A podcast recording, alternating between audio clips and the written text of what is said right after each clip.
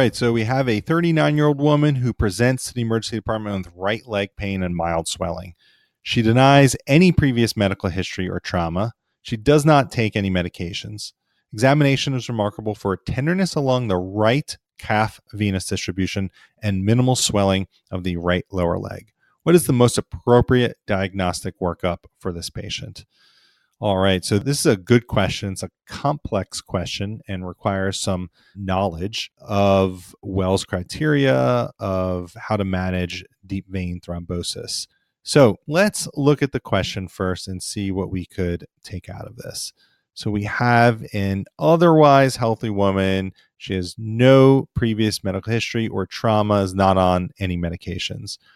And remember, when we're given information on a standardized exam, it's given to us for a reason, just like information that's not provided is not provided for a reason. So, what we're provided with here is tenderness along the right calf venous distribution and minimal swelling of the right lower leg. So, if we review Wells criteria, right, the pretest probability of a DVT, we'll see that this patient actually is considered moderate risk for a DVT. Uh, she has two points, and therefore the workup, the diagnostic workup, is going to reflect her moderate probability. Now you need to know what the algorithm is for moderate probability. And glancing at these answer choices, I see that there's duplex ultrasound in here, that there's a D dimer. And this is the important point. I'm going to start off by saying this. So, a D dimer is a test that has high sensitivity but lower specificity, right? So, ideally, it should be used as a rule out test and not a rule in test. Okay. So, if we use that as the premise, let's go through our answer choices and see what we could come up with. So, answer choice A duplex ultrasound to evaluate for DVT. And if negative, send a D dimer. If the D dimer is positive, treat for DVT. All right, let's dissect this. So, if we have a duplex ultrasound that is negative, that's a really good position to be in to not have a DVT. If for some reason there's still clinical concern and a D dimer is sent and that D dimer is positive, that does not confirm the diagnosis of a DVT, right? Because the D dimer is sensitive but not specific.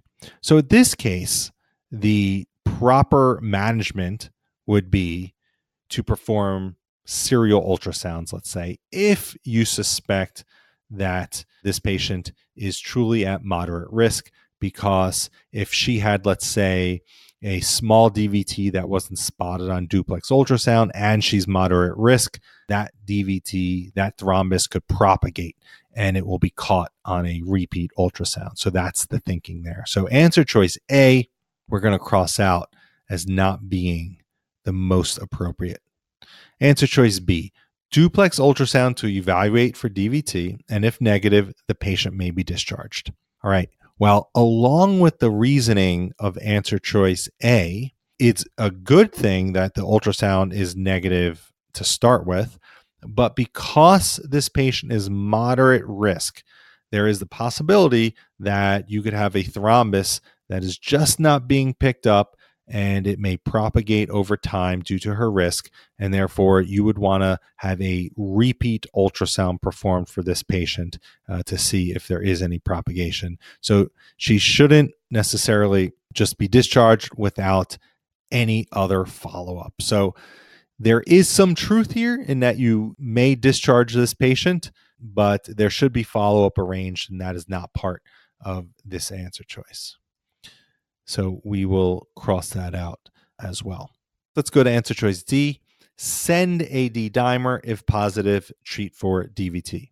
So a D dimer is a rule out and not a rule in. So we shouldn't make any treatment decisions based on the positive D dimer. So just from that, we're going to cross this off as incorrect. That leads us with answer choice C. Send a D dimer, and if negative, the patient may be discharged. So, in low to moderate risk patients, if we send a highly a high sensitivity D dimer, then if it is negative, it essentially rules out a deep vein thrombosis. And if there's a low likelihood, a very low likelihood of DVT, and this patient may be discharged. So this would be the most appropriate diagnostic workup, answer choice C, and let's confirm.